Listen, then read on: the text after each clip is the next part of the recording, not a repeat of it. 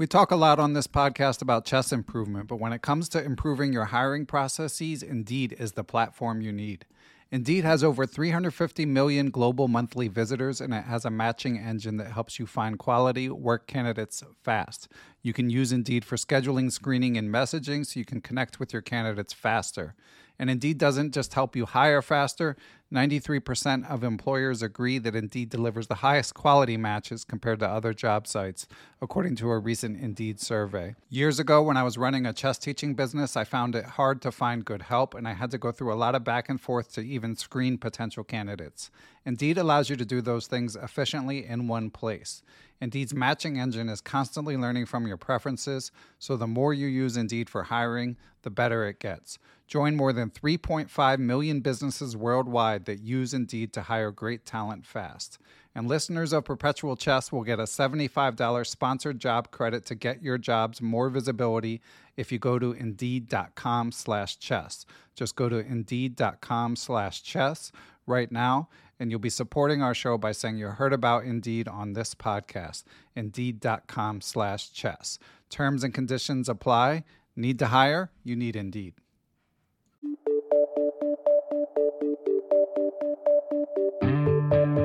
Hello, everyone, and welcome back to the Adult Improver series of Perpetual Chess. This, of course, is where we take a break from talking to some big shot author, grandmaster who won 12 titles and could play blindfold from the time they were four, and we talk to an accomplished amateur.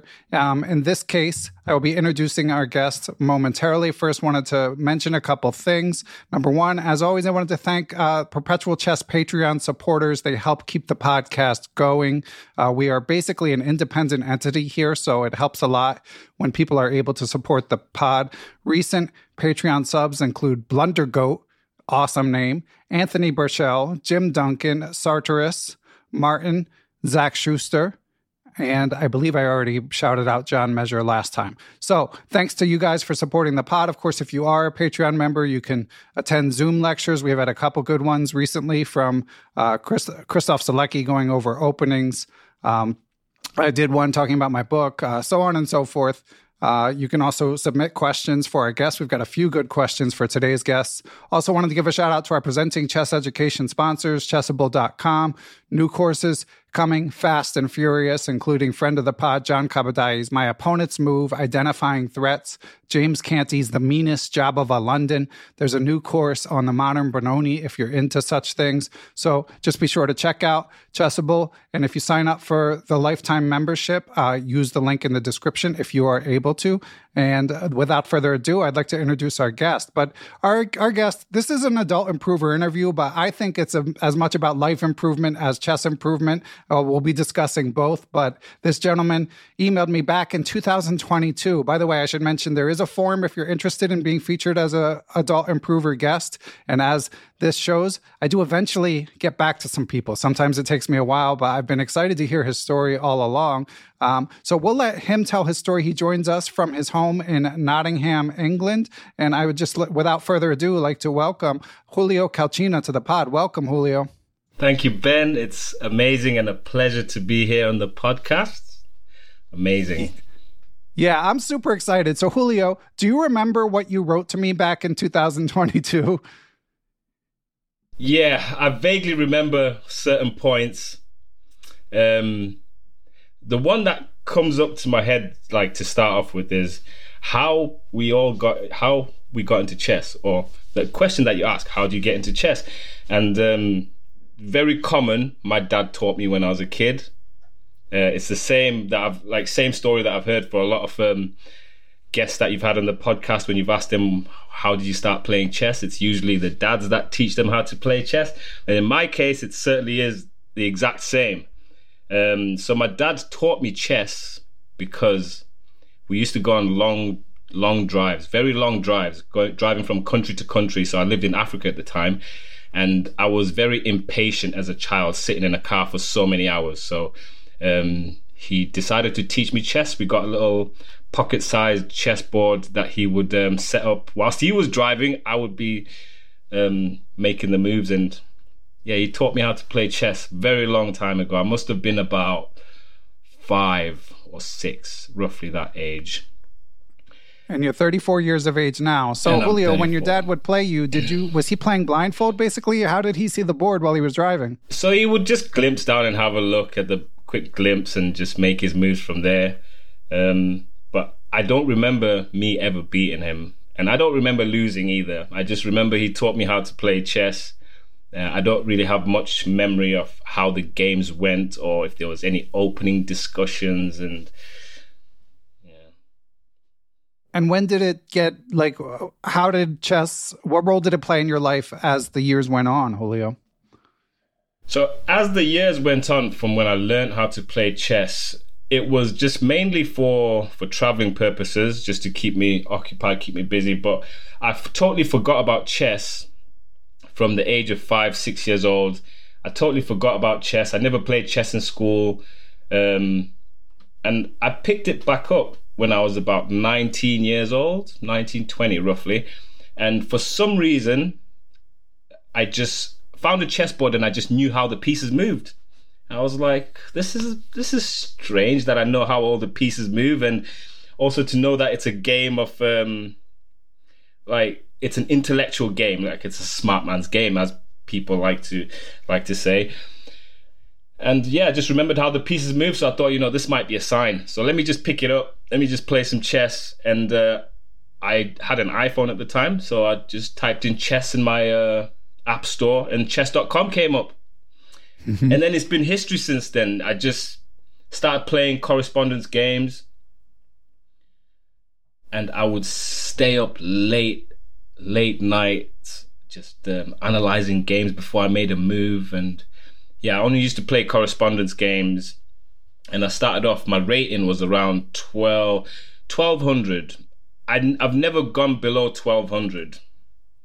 So that was a, a good benchmark to start from and work my way up from there. So, so for the first maybe two years or so, I was just playing correspondence chess, and unlucky for my partners at the time, well, partners, partner at the time, um, they didn't like me playing chess because it, I became so obsessive with the game, and yeah, I have actually lost relationships over the game over the years. Wow. Yeah, I've, lost relationships. I'm sure you're not chess. the only. You're not the only one. yeah, so in general, chess has helped me a lot um, in terms of life and keeping me out of trouble. And I, I owe a lot to the game. I owe a lot to the community of chess. And all I could do in that sort of sense is just to give back and give back in in terms of like what helped me with chess is what I can give back to other people that may need that that sort of help and guidance and um, be a part of a, a community, get to you know experience a sense of belonging, acceptance from the chess community. So that's what it's given me. It's given me a sense of purpose, a sense of direction. Um, that's without all the shenanigans that have actually happened during my chess journey, which you know everybody's got stories to tell when they go tournaments. So it's been it's it's served me so well. I, I owe so much to chess.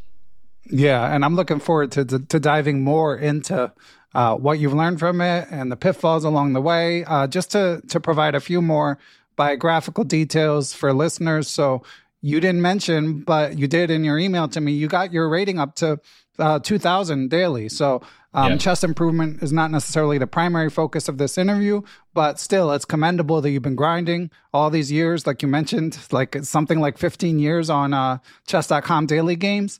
And uh, slow and steady progress is to be uh, commended. I also should have mentioned in the intro, you've got some other interests. You're into um, MMA both as a practitioner and an advisor, and you've started a business uh, working with um, those with mental health challenges and learning disabilities. And you mentioned in your email to me that that chess has sort of framed all of these other interests as well. So um, we'll be diving deeper as time goes on, Julio. But I'd love to hear sort of how chess fits in with what's otherwise a, a pretty busy life, as far as I can tell.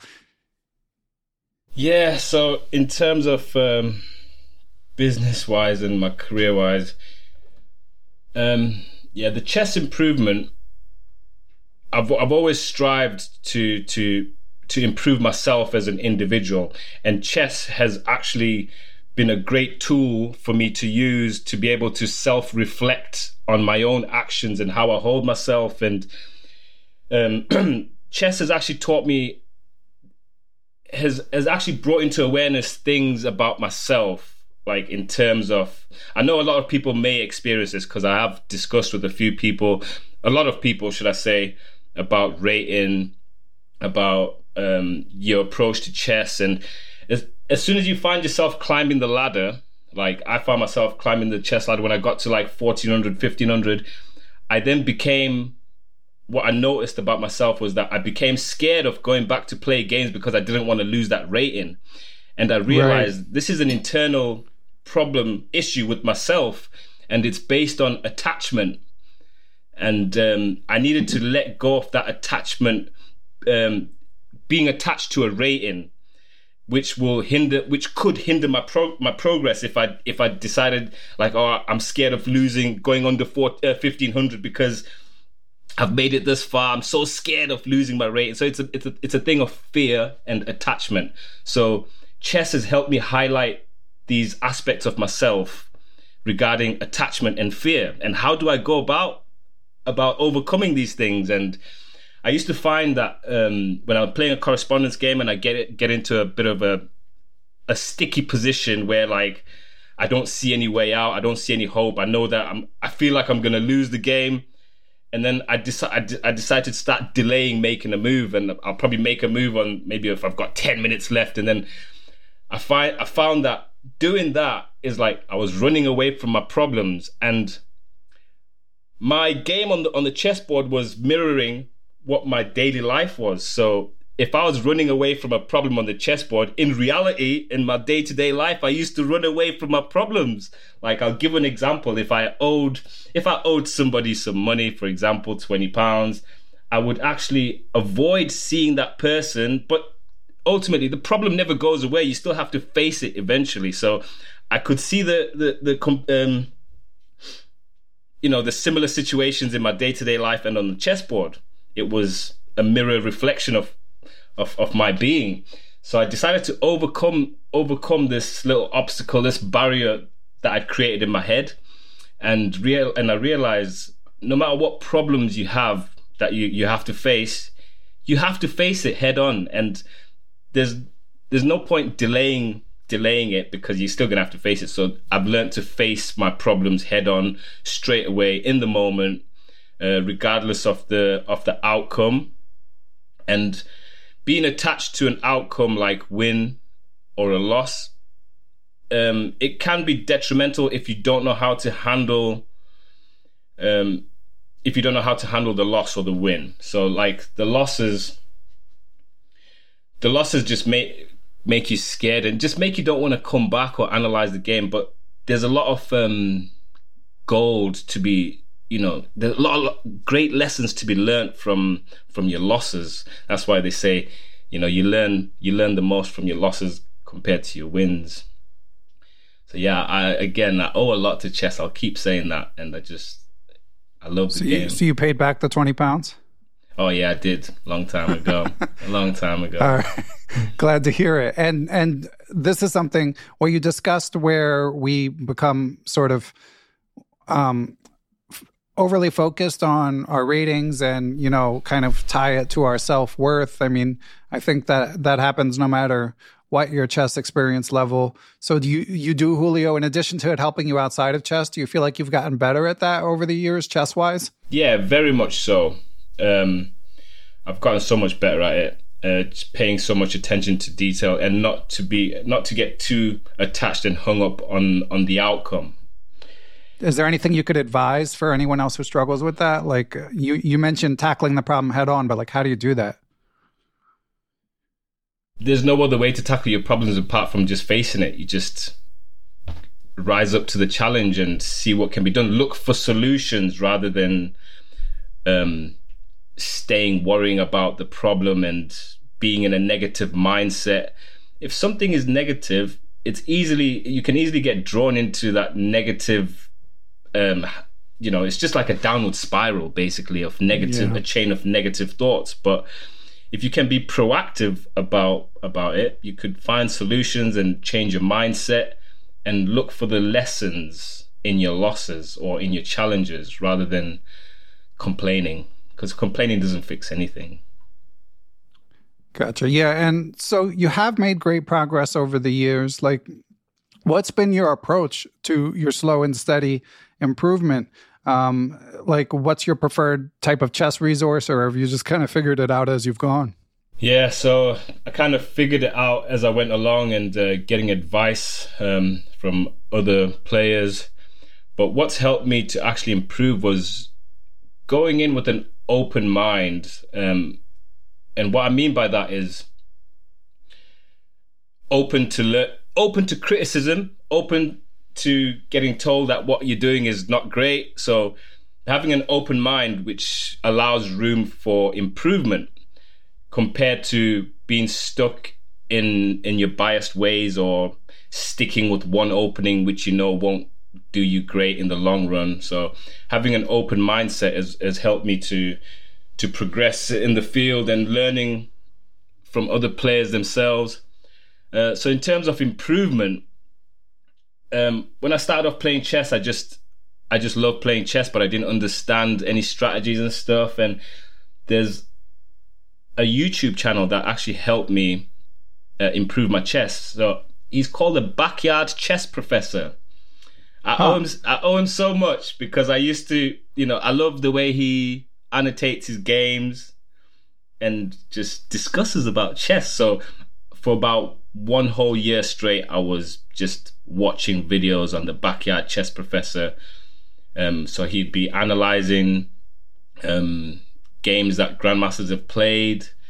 Um, you going through Jeremy Silman's uh, endgame books. So I have got a lot of chess books, but in terms of reading the books myself, I find it difficult. So I, I, I ended up finding I managed to find out my learning style, what my preferred learning style is, and that's uh, visual and and audible, uh, or auditory.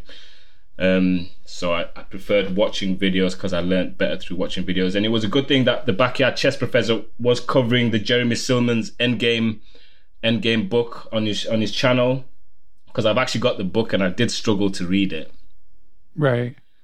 Um. Yeah. So so he he helped. Although it's on Chessable some. now too, so you can uh you can get it with video um if if need be. But I got to check out the backyard chess professor. It's funny, Julio.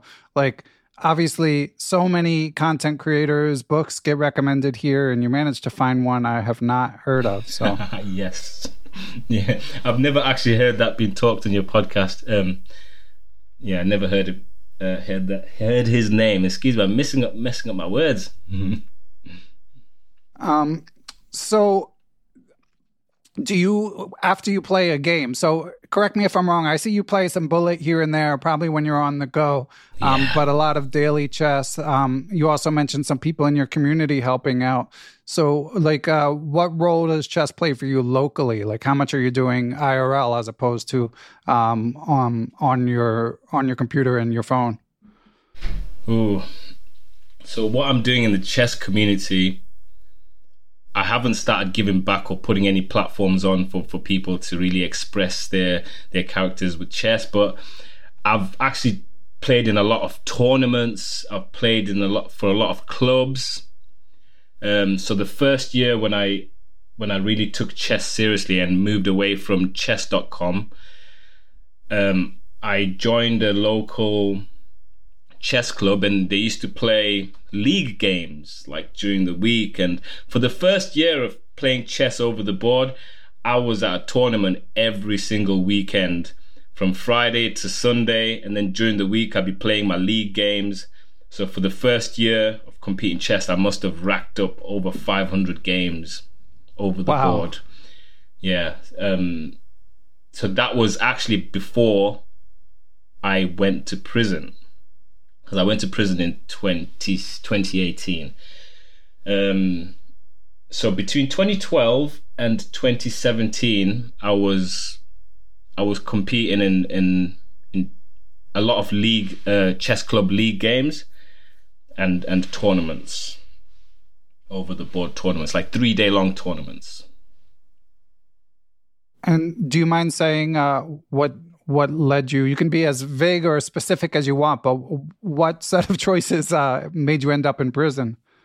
Okay, so everything was motivated by money, um, the desire to have flashy things and stuff like that. So I decided to, you know, make my money illegally uh, without harming anyone. Although what I was selling probably was harming people, but you know, we live and we right. learn. I did get I did get caught, so I was growing lots of cannabis and selling lots of it.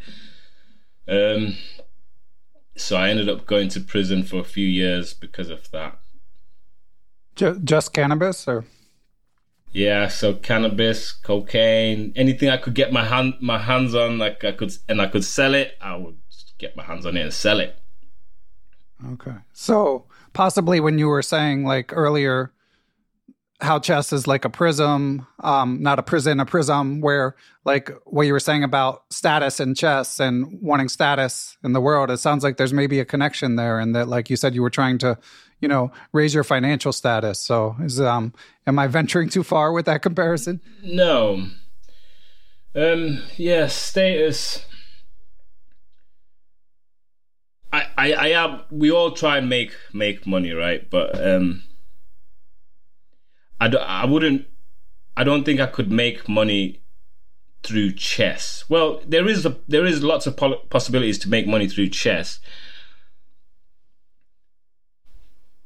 but no, I think that would take away the love I have for the game if I if I was to involve finances um, with chess.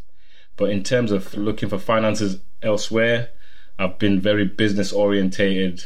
Um, I guess I, I, got the business skills from my drug dealing days, which now right. I, I, can use now, which I have used in in the legal world of business, and uh, yeah. I ended, ended, up starting um with my ex partner um a healthcare, a supported living health health service, uh, and um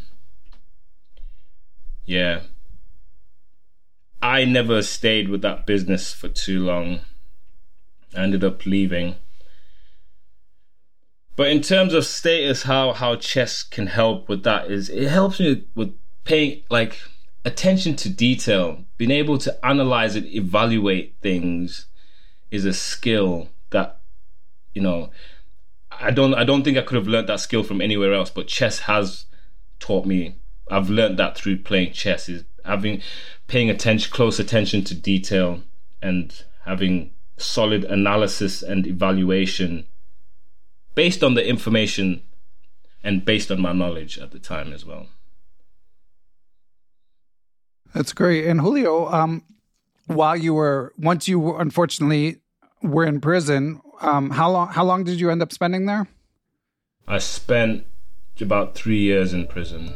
We'll be right back with more chess and life wisdom from Julio Calcina. And we are back. Did you get to play chess in prison? Much? I did get to play a lot of chess in prison. Yeah, I actually, I actually, because I, I had a feeling that I wasn't, I was going to get sent to prison. So I, I packed, I packed all my chess books. I, I took lo- lots of chess boards as well with me so they let me go in with them. So I had a, a nice little library and good chess content, and I played a lot of chess in, in, in jail. So much chess. Um, it's it's so crazy. I actually taught one of my friends to play chess whilst he was in there, and he's come out and he's you know he's still playing it, and he's actually pretty decent. He's got to he's got to about fifteen hundred rating, and he's never read any books. He's just going on the knowledge that I've you know that I've passed on to him. Um, I used to play chess, believe it or not. Uh, I had a phone when I was in prison, and you're not allowed to have phones. And but I managed to have a phone, so that's what kept me busy, especially at night time when they, when they lock the doors. I'd be I'd go on my phone. I'd actually be playing correspondence chess with people on the outside because I've got oh, a board wow. with the annotations. I, I, my ex partner as well. She played chess. In fact, yeah, she played chess quite a lot. Uh, she took it seriously because I, I played chess as well. So I used to send her text messages of like the moves that I'm making, and she'll send me a response back. So oh, this is absolutely crazy because it's it got me so angry inside because my ex partner at the time she's rated less than a thousand, and at the time when I went went into prison I was about seventeen hundred, and she was absolutely like schooling me on that board. Like it got to a point where I looked at the board like every move that I could possibly make is just suicide. I got so angry I said to her, You're cheating. She's like, No, no, no, I'm not cheating. And I, I swore blind to myself. I said, If she doesn't admit that she's cheated, I'm never gonna speak to her again. I don't care. She can go to hell for all I care. Anyway, she admitted that she cheated. I was like, I I knew it. I just knew it. Like you can you cannot get me in such a position where every single move that I make is suicide. Like you're not even 11 you're not even 1000 come on i'm 1700 and you and you're just wiping the floor off me. Like no that's not right. Like it got me so worked up. I felt so much anger inside. But then again chess t again if I, it helped me look within myself. So that anger that i felt it's a projection of something that's not nice so i took it upon myself to really work on my anger issues because before I went into prison, I used to be re- really angry. So I took it upon myself to work on, on on my anger issues and and not giving in to my emotions all the time. And it, it certainly helped. It helped so much. I actually started writing a journal when I was in prison. The journal was just a self help book for myself, just to help me on a day to day basis. But I wrote over a thousand pages, which I know I, it, I can publish it. Thanks to you again, Ben. The book that you um, that you recommended, "The Man's Search for Meaning. I've, I've listened to I've I got an Audible, so I've listened to half of it already. And thank you so much. Oh, That wow. is actually amazing.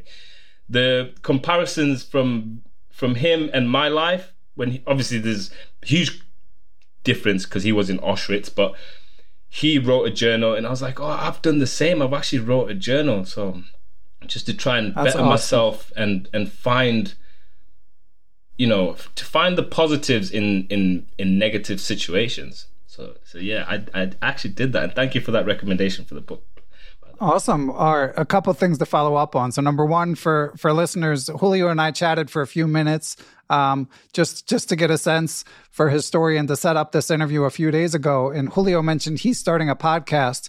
Uh, and it, what's I know it had "Search for Meaning" in it. What what's the tentative title, Julio? it's called the search for meaning podcast Yeah, the search for meaning. So I thought of this this famous book by Viktor Frankl um, called "Man's Search for Meaning" about how he um, survived the concentration camps in Auschwitz. A very famous and incredible book. So I, I mentioned that and uh, sent the rec to uh, to Julio. But Julio, I commend you for picking it up right away and uh, and digging in. It is a, a all time classic book. very much so Um, so getting back to the, there, there's so much to follow up on from that story. It was amazing. Um, so the relationship, um, you, your ex partner. I'm sorry that things didn't work out, and you had mentioned previously that chess played a role in uh, some of your relationships not working out. So this cheating incident was that connected to the uh, ultimate uh, demise of the relationship, or was that a different relationship? no that that didn't add to us breaking up um we broke up because we just weren't compatible not going forward but we're still we're still friends anyway so yeah the cheating the cheating she owned up afterwards and i had to look in myself look at myself before i before i made any a- anything worse than what it was because with anger you know you can say things that are just not great at all so i took a look i took a real good look at myself in the mirror and worked on my anger issues from then on So you mentioned journaling might have helped. Any other anything else that helped you that you felt like made you turn a corner in terms of like uh you know stopping the triggers for for when when you might lose your temper? Yeah, so philosophy, uh, reading Stoic philosophy really helped me in that sort of sense. um, Any particular recommendations or Marcus Aurelius, that's like my, Nice, my yeah. Bible. Mike, Marcus Aurelius Meditations, and um, it just he highlights so much about the power of the mind and what you have and how you can control your react um, your response to any given situation. So I started learning and practicing that, and I'm still practicing it today. Still practicing it today. Excellent. And so let's talk a little about your your interests outside of chess. As as we mentioned before, they might be connected. So um, to chess in some ways. Um, so I'd like to start with a question from a Patreon supporter of the podcast, recent sub Fletcher Ray. Fletcher, thank you so much for helping to support Perpetual Chess. Um, so Fletcher writes, he, he writes, as someone who plays chess and also trains Brazilian Jiu Jitsu, I certainly understand the many comparisons between the two.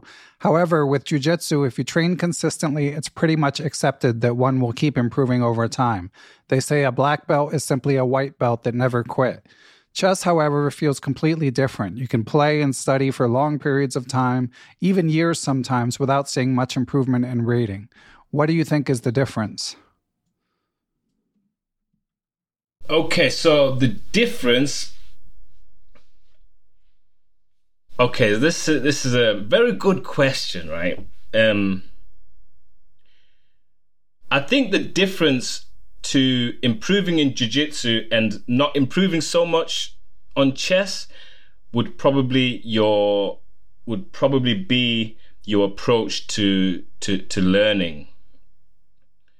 So with jiu-jitsu like we've got space repetition as well in jiu-jitsu which helps with the with learning.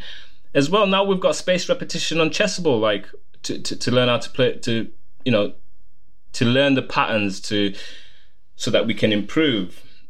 But if you're not improving as much in chess then you, there's a problem in in in your in your approach to learning. Maybe you're not maybe maybe maybe you're not doing repetitive training um, techniques like like spaced repetition, looking over the same information um, over and over again until it gets ingrained, just like the woodpecker method. Like the woodpecker method, it's absolutely magical how how it helps you improve. Um, so when I when I'm when I'm doing jujitsu, when I'm training jujitsu, the gym that I resonate with their philosophy and approach to training, which I resonate a lot with, they use spaced repetition for you to improve. So they will isolate a position and you will drill that position until it, you know, until it becomes like second nature to yourself, until you can do it with, with your eyes closed. So if you can use that approach in chess, you will always improve. Um, people talk about not being able to improve as an adult learner. Like it's it's really hard to improve as an as an adult learner.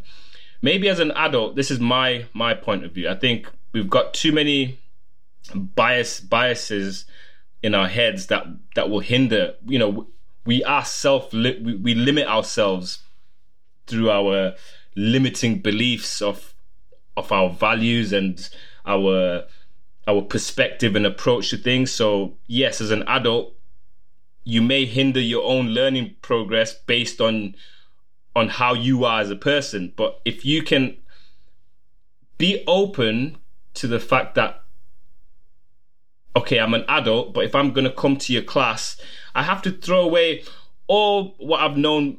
I've just leave it at the door. Or leave what i know at the door and come in with an open mind open mindset.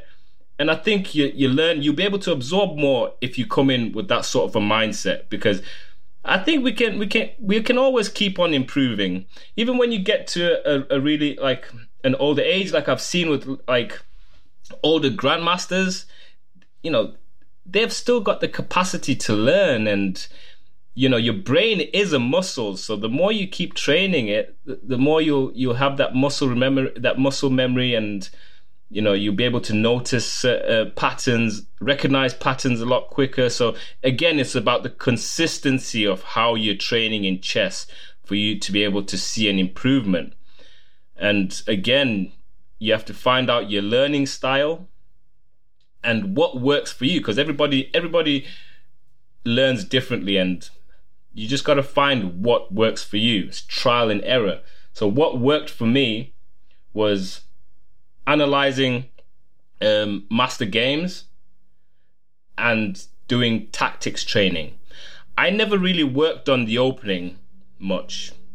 The only work I've done on the openings in chess is understanding the principles of the opening, like bring your pieces out at least move you, bring your pieces develop your pieces at least move them once in the in the development stage get your king to safety control the center and and then there's the middle game principles and so on. So the the opening principles that that's all I, that's all I learned about openings. I never really used to pick an opening and learn the theory because then it's again memorization. I think it's good to learn a concept of something and then you can once you understand the concept of a, of a, of a principle, you can you can then use that in different positions and you can be creative with it rather than memorizing moves of a certain opening. So yeah, what worked for me was um, anal- um, analyzing master games and and doing tactics and end game theory is is something that should never be left because for me, that's where the beauty and the romanticism of chess is. You know, the end game when there's hardly any pieces on the board and it seems so simple, but it's so complex. It's like a whole different ocean altogether of of things that could happen. So it's just beautiful. It's beautiful. That, that's very poetic. I, I really enjoyed that. But I have to say, Julio, like the fact of the matter is, like people do do hit plateaus in chess. Um, now, I don't know as much about uh, jujitsu and MMA, but just sort of thinking about it from the outside, um, my my guess is because I, I, appreciate that you've had great progress, but obviously, I know I've talked to a lot of people, myself included, who eventually they just hit a plateau, and it might be a conscious decision at some point where, like, maybe I could get better, but maybe I would have to spend, you know, 15, 20 hours a week for marginal improvement, and it just becomes not the not the best uh, decision for how to spend uh, the limited time that we have in life. But with jujitsu, my impression thinking about it again from the outside looking in is I, I, really like what you said about space repetition of certain moves and sort of drilling certain micro skills. But in chess, I I worry that the sheer quantity of micro skills might be much greater than the things that you might drill physically in jujitsu. As someone who knows more about it than me, do you do you think that's fair or no? Yes, that is a very fair point, and um,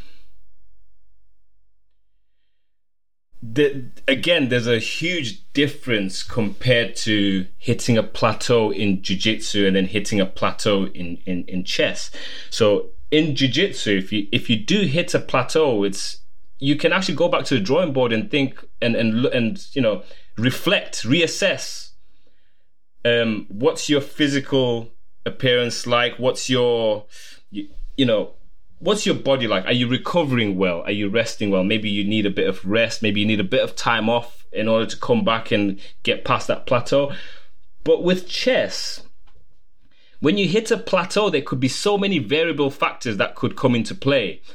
Uh, like, for instance, your frame of mind, like what's going on outside of chess why are you hitting that plateau. So there could be many variables that could contribute to to an adult hitting a plateau in in their chess learning. There could be so many. There's it, it's so complex.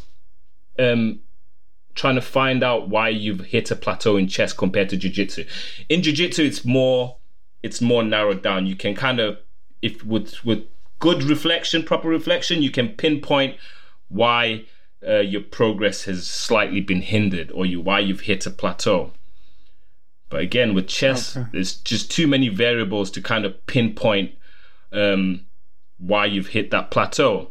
And again, the um, when you were interviewing Abu Manu Mishra, Abu mm, Abhimanyu, uh, yeah, yeah, okay, tough name, yeah, yeah. So he did mention if you hit a plateau or something's not right, it's mainly down to a skill set when it, right. when it when it comes to chess.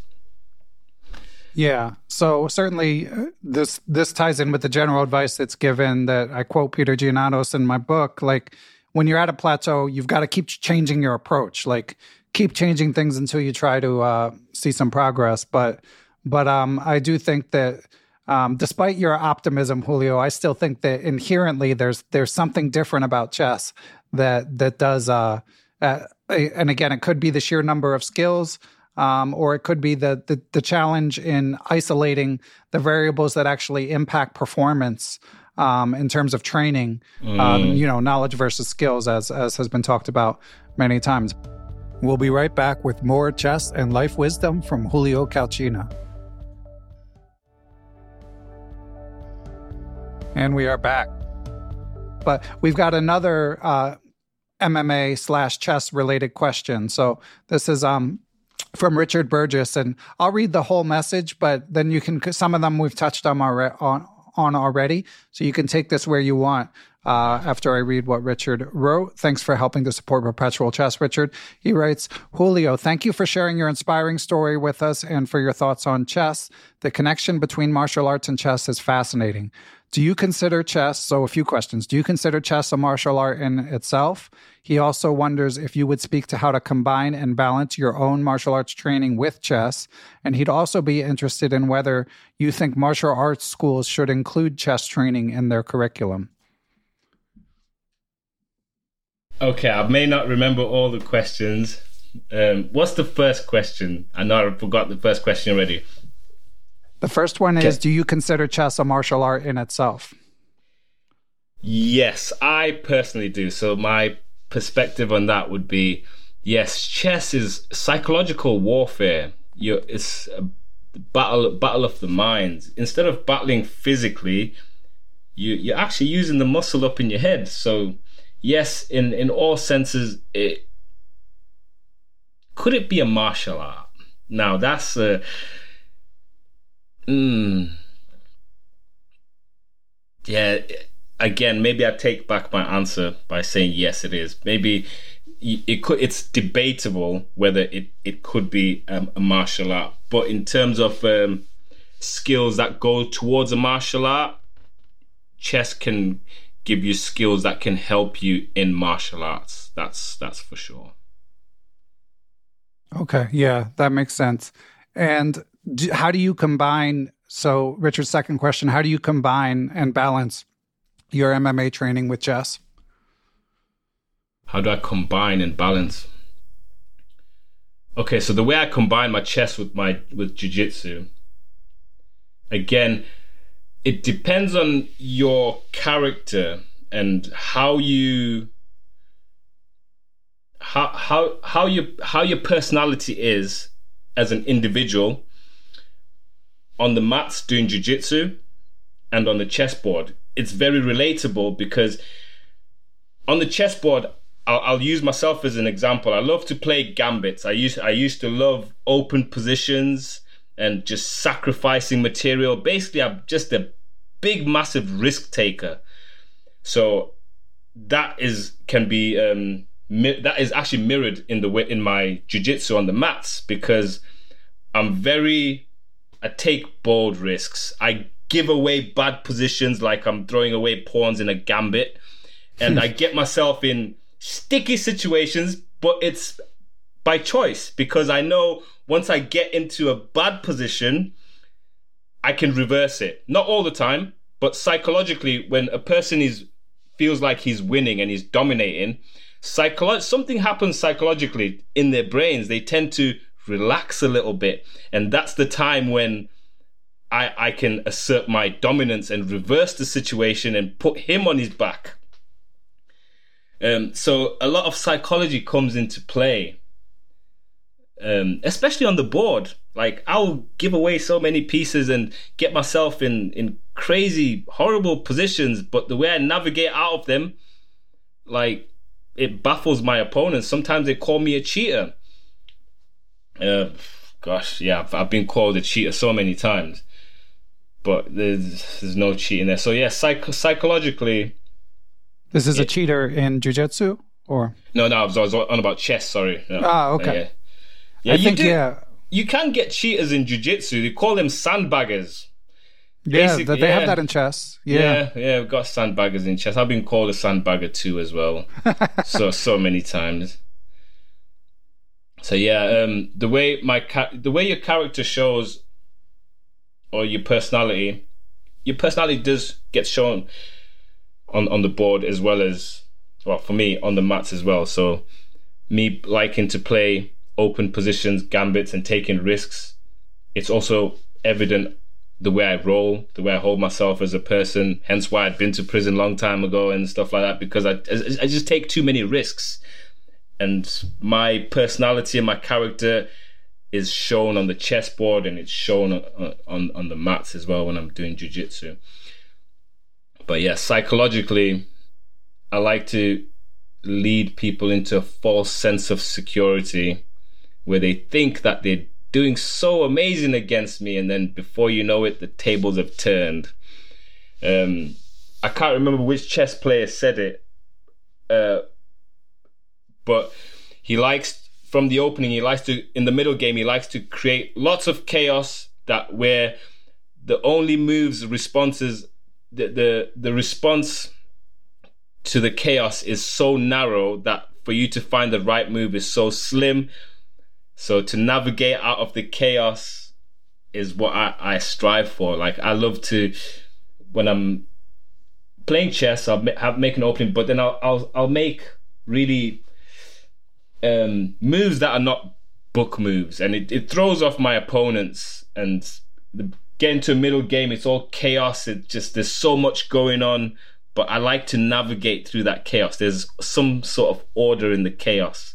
Even when I'm on the mats doing jujitsu, again, I'll put myself in bad situations, and my opponents think that oh, they've got it, they've got the choke on. I like to, I know how to defend chokes. I like, obviously, I still get choked out, but there's some sort of euphoric feeling as well when you get when you get when you nearly get put to sleep, and they're like, I, I quite, I, I like that as well, which can sound a bit strange, you know. yeah, the the quote you might be thinking of is uh, Mikhail Tal's uh, "You must take your opponent into a deep dark forest That's where two one. plus two equals five, and the path leading out is only wide enough for one." That's the uh, one. One of the all-time chess quotes mm. for sure. Um, all right, we have one more Patreon question uh, relating to uh, a different facet of your work. This one's from uh, Gerard T. Hart. Uh, thanks for helping support Perpetual Chess, Gerard. He he writes, I, I wonder what your advice is regarding exercise, especially weight training in chess.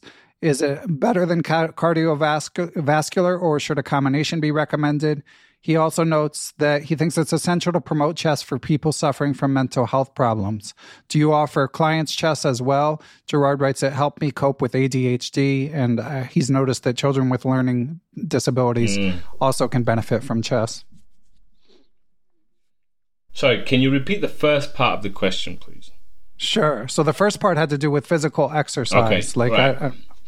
right. Let me let me carry on from there. I remember now. So, um, I think it's very important to to do weights and cardio because I, am definitely living proof. Uh, plus, a lot of chess players will will will back me up on this. But physical training will increase your resilience to be able to endure really long games. Yeah. So a, a, mixture of uh, weights and cardio is definitely a must. Definitely a must. I know Gia um, Canty, he he does a lot of weights. That works for him. But then again, we, we, you got to find what works for you as an individual because we're all slightly different. We're you know we're, we're, we're different the way we what makes us tick. We're all different. So you got to find what what works for yourself. And um, in terms of how chess can help people with mental health issues, it it's a saving grace. For like I would I would certainly say for myself, I've I've I've also suffered mental health issues, but whether I knew it at the time, I didn't know. But you know, my behaviors spoke out volumes. But whether I had a you know the calmness and stillness in my mind to really stop and pay attention um yeah it was hard at the time. But chess really does help with with people suffering with any sort of mental mental health issues. Because it you know, focusing in on something really brings your mind back into the moment. And it stops you from all the noise that's, you know, clouding your mind and clouding your judgment. And, you know, people talk about meditation and when you meditate, you're actually focusing on, on say one point or focusing on your breath. So you're working on focus. So playing chess can be a form of meditation because it's bringing you back into the moment. When you have mental health issues, depending on what it is, your mind is is is just full of it's full of clouded judgments and making you feel anxious about the future, depressed about the past. But chess brings you right back into into the moment, right in the moment. So in terms of helping with with any sort of mental issues, yes, it can definitely play a play a good part in in in your recovery, in your healing. Um, so yeah, chess and, and exercise definitely go definitely go hand in hand because again, your body's a muscle. We know your body's a vessel. You have to look after your body, and your mind is a muscle as well. It needs it needs just as much training. So I've I've heard I can't remember where I, I, heard this from, but I've heard that chess, you know, training your brain will decrease your chances of, decrease your likelihood of getting uh, Alzheimer's and stuff like that. Yeah. You know, so there's a lot of benefits. And I would love to help in any sort of way um, for anyone. Like, it's helped me, and I'd like to help and give back. That's wonderful to hear. Julio, um, if you don't mind, I'd like to hear a bit more about what the chess culture was like in prison, just because I've gotten a few emails from people in the prisons. I here in the U.S. I got to interview a guy named Tony Ballard a few years back who has yeah, an amazing story. Yeah, uh, awesome guy. Um, shout out to Tony. And but you, it's hard to get reports of like what you mentioned having a phone and getting to play online while you were in prison. But what was the actual like uh, playing against other players and the chess culture like uh, there?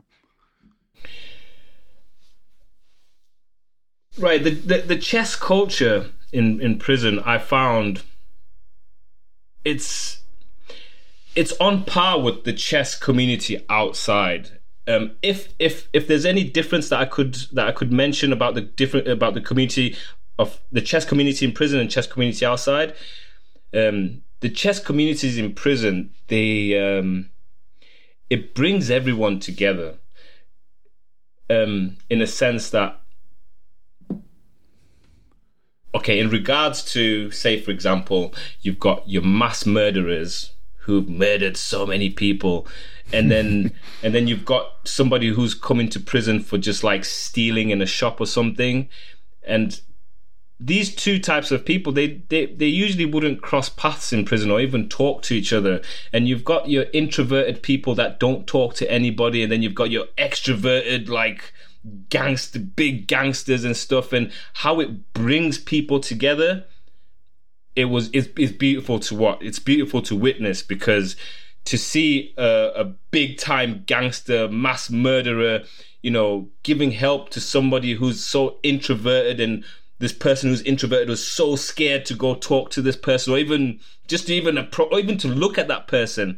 But now you see these two people are talking and you know the the exchange that's going on there is that the person the introverted person his confidence and self-esteem actually grows so much because of that acceptance and that sense of belonging and being a part of a community where you're not getting judged for who you are as a person, but you're getting looked at for the skills that you bring to the table. And even if you're not bringing skills that are like, like really amazing skills, people are happy are happy to help you know, it, it is, there's a thing where pe- where they say men are scared to ask for help and stuff like that, but pe- people are willing to give help and they're just waiting for you to ask for help. And yeah, so in terms of community wise and bringing people together, like it, it's it was beautiful to witness and to see people growing as as individuals within themselves. You know, considering they're in such a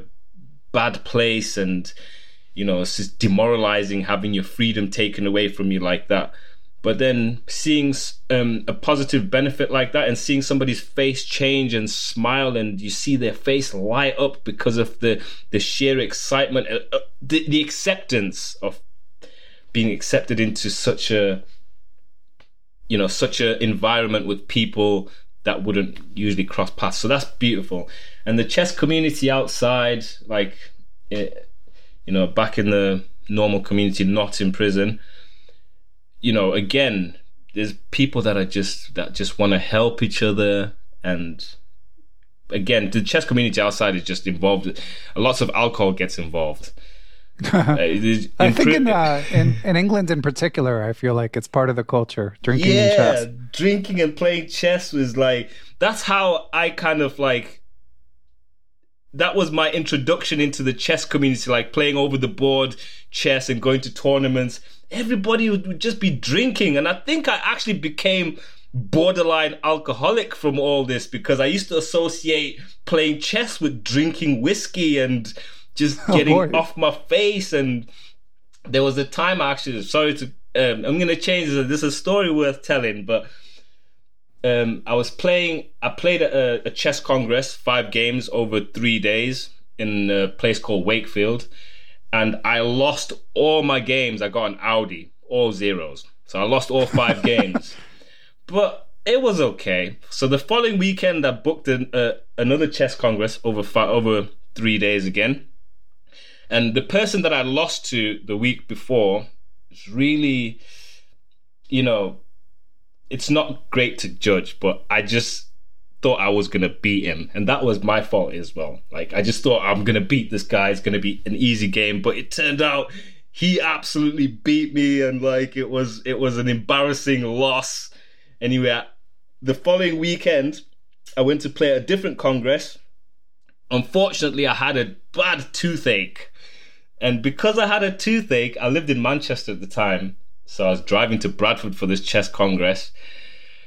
I was so drunk throughout the whole chess congress because of this toothache that I had. Like it was so bad. I was going down buying little bottles of vodka, like downing the bottle of vodka and going back to the board and playing games. And I actually won a four out of five games and I I got to play this the guy uh, I've got to play the same guy that I lost to the week before, and I got to play him on uh, round five.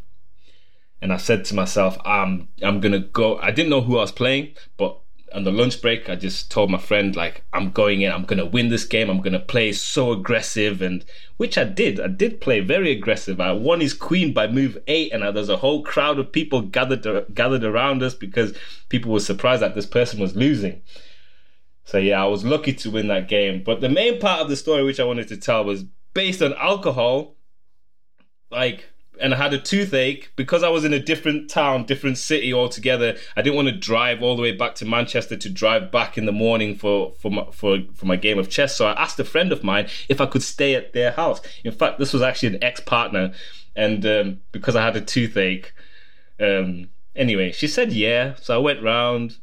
Um, and she kicked me out within about an hour. I didn't.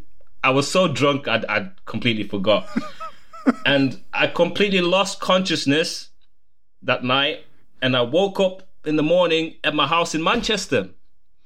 So when she kicked me out, I was so drunk. I've obviously driven my car back to Manchester. I, no recollection whatsoever. All I remember was waking up in the morning and I'm back at home with a bottle of wine at this bedside, and I had about 45 minutes to get to to get to Bradford to play my next game.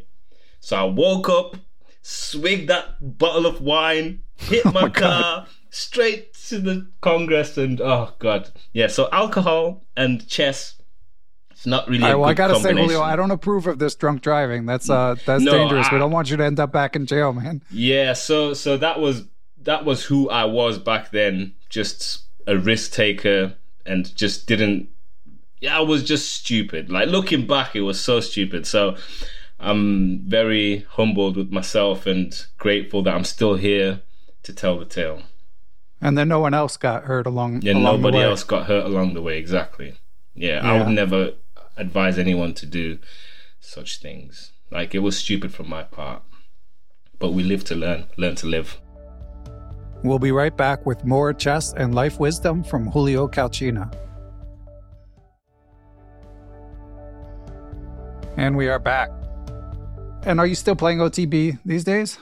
Um, I haven't played OTB um, last year. I played the year before. I was. I'm actually looking to start playing again this year um, and try and get my rating to cross 2000 over the um, my over the board rating. So my current rating when I came out of prison, I was about 1300 over the board. My FIDE rating. Um, and, and, I did play a few tournaments. Oh, a few tournaments. I played quite a few games, and I got my rating up to 1882 FIDE. That's awesome! Wow. How strong were the like? Were you the strongest player in your prison, or was there anyone that could beat you? Yeah, I was. I was the strongest where I was because you can't go to every part of the prison. Um, I was I was the strongest on my wing on the cell block. Um, I did come across a guy who actually beat me, but then again, this this again was, you know, when you underestimate your opponent and you think, oh, this is going to be easy, it's going to be a walkover. You're actually shooting yourself in the foot because you're not going to play your strongest moves compared to if I knew I was playing like a grandmaster or something. I would then, you know, consider, you know, ev- take every move seriously. But yeah, I underestimated my opponent once.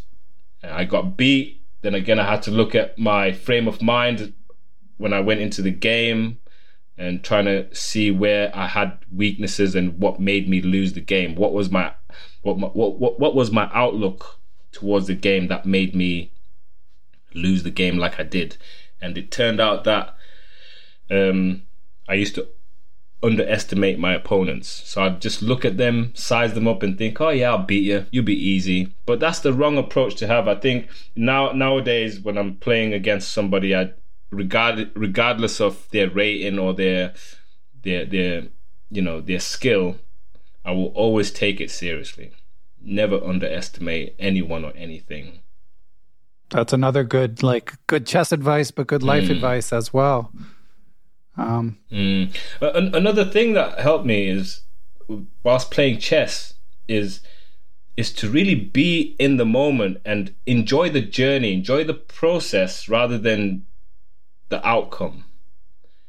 Because I found that myself when I found that when I used to think of an out when I used to think of the outcome, even during the during the game whilst I'm playing, yesterday I did it like you got to like midway through the game and I was thinking, oh yeah, I'm gonna beat this guy like no that's removing me from the moment and enjoying the process which now it removed me from that moment now i'm thinking of the outcome and then which in because of that it allowed me not to make the best decisions the best moves so again it's just about adapting and just tweaking little things especially of within your mind and your approach and yeah I love it. Well, this has been amazing, Julio. Such a great story, and it's inspiring how you've picked yourself up, improved your your life choices, and improved your game immensely over the years as well. Um, so I know you've got your hands in various content projects. Like, what's what's next for you? Like, what's a what are your 2024 priorities? 2024 is to um, compete a lot more in chess, um, compete in jiu-jitsu compete in jiu-jitsu tournaments and um and and, and work on my podcast yeah so, so when is it launched yet so it's launching end of january um so yeah the search for meaning it came about through my love for chess jiu-jitsu and philosophy because there's a lot of um a lot of things that you can learn in whatever field you're in that you can apply to life. So I'm just hearing how people, hearing people's stories of how they've over, how they've got to where they've got to, and how they find purpose and meaning in their life. Um, so it's going to be an interview podcast. Yeah, it's going to be interview pod- podcast. So I'll be hosting it. And um, great. Well, I'll definitely. Um, I'll I'll put the link in when it's launched. But in the meantime, um, I know you've done some Twitch streaming here yeah. and there. Um, are is that on the back burner for now, or are you going to get back? No, the the chess, the streaming, I it kind of slacked off a little bit, but I do tend to be streaming at least once a week, every Sunday, just uh, playing a friendly tournament with, with the friends of mine, friends from all around the world. Anyone can join in. Um, but yeah, if anyone wants to uh, find me or message me anywhere, um, you can catch me on Instagram, which is Julio PDC. I've got my Facebook as well, which is Julio Calcina, and my Twitch is Julio Calcina as well. Okay, and you're you got a Lichess too, right? I've got so. a Lichess. Lichess and chess.com. My handles are Calcina. Okay, so I'll li- I'll link to all that stuff so anyone doesn't have to chase it down. Just uh, scroll down. By the way, I know that sometimes in Apple Podcasts, this is something for you to know for when your pod launches, Julio. Like I have these epic show descriptions with all these notes, um, and most of the podcast apps will include all the notes. But okay. Apple Podcasts, they're like enough already. So at some point they just stop. Um, so if anyone's on Apple Podcasts and like the notes are cut off, you can always go to the Perpetual Chess webpage uh, to get any links or to get like the contact info for someone like Julio. Um, that's uh, the backup if you have any issues. But Julio, been fantastic to hear your story. Um, any uh, parting advice or goodbye messages uh, for our listeners? Uh, if I was to give anybody advice, is what advice would I give to myself? Master your emotions if you want to master your reality. Just short and sweet. Master your emotions if you want to master your reality. If you want to live your best life, you know, learn to regulate your emotions. And that's what's helped me in so in in a lot of things, especially in chess. You can't let your emotions take take over because that will just make you make bad decisions. Fantastic. Master your emotions and you'll master your reality. Love it. I can't wait for your podcast, man. I'm excited to check it out. Oh, and thank uh, you, Ben. And and uh, thanks again for for joining us. Thank you for having me. Thank you so much.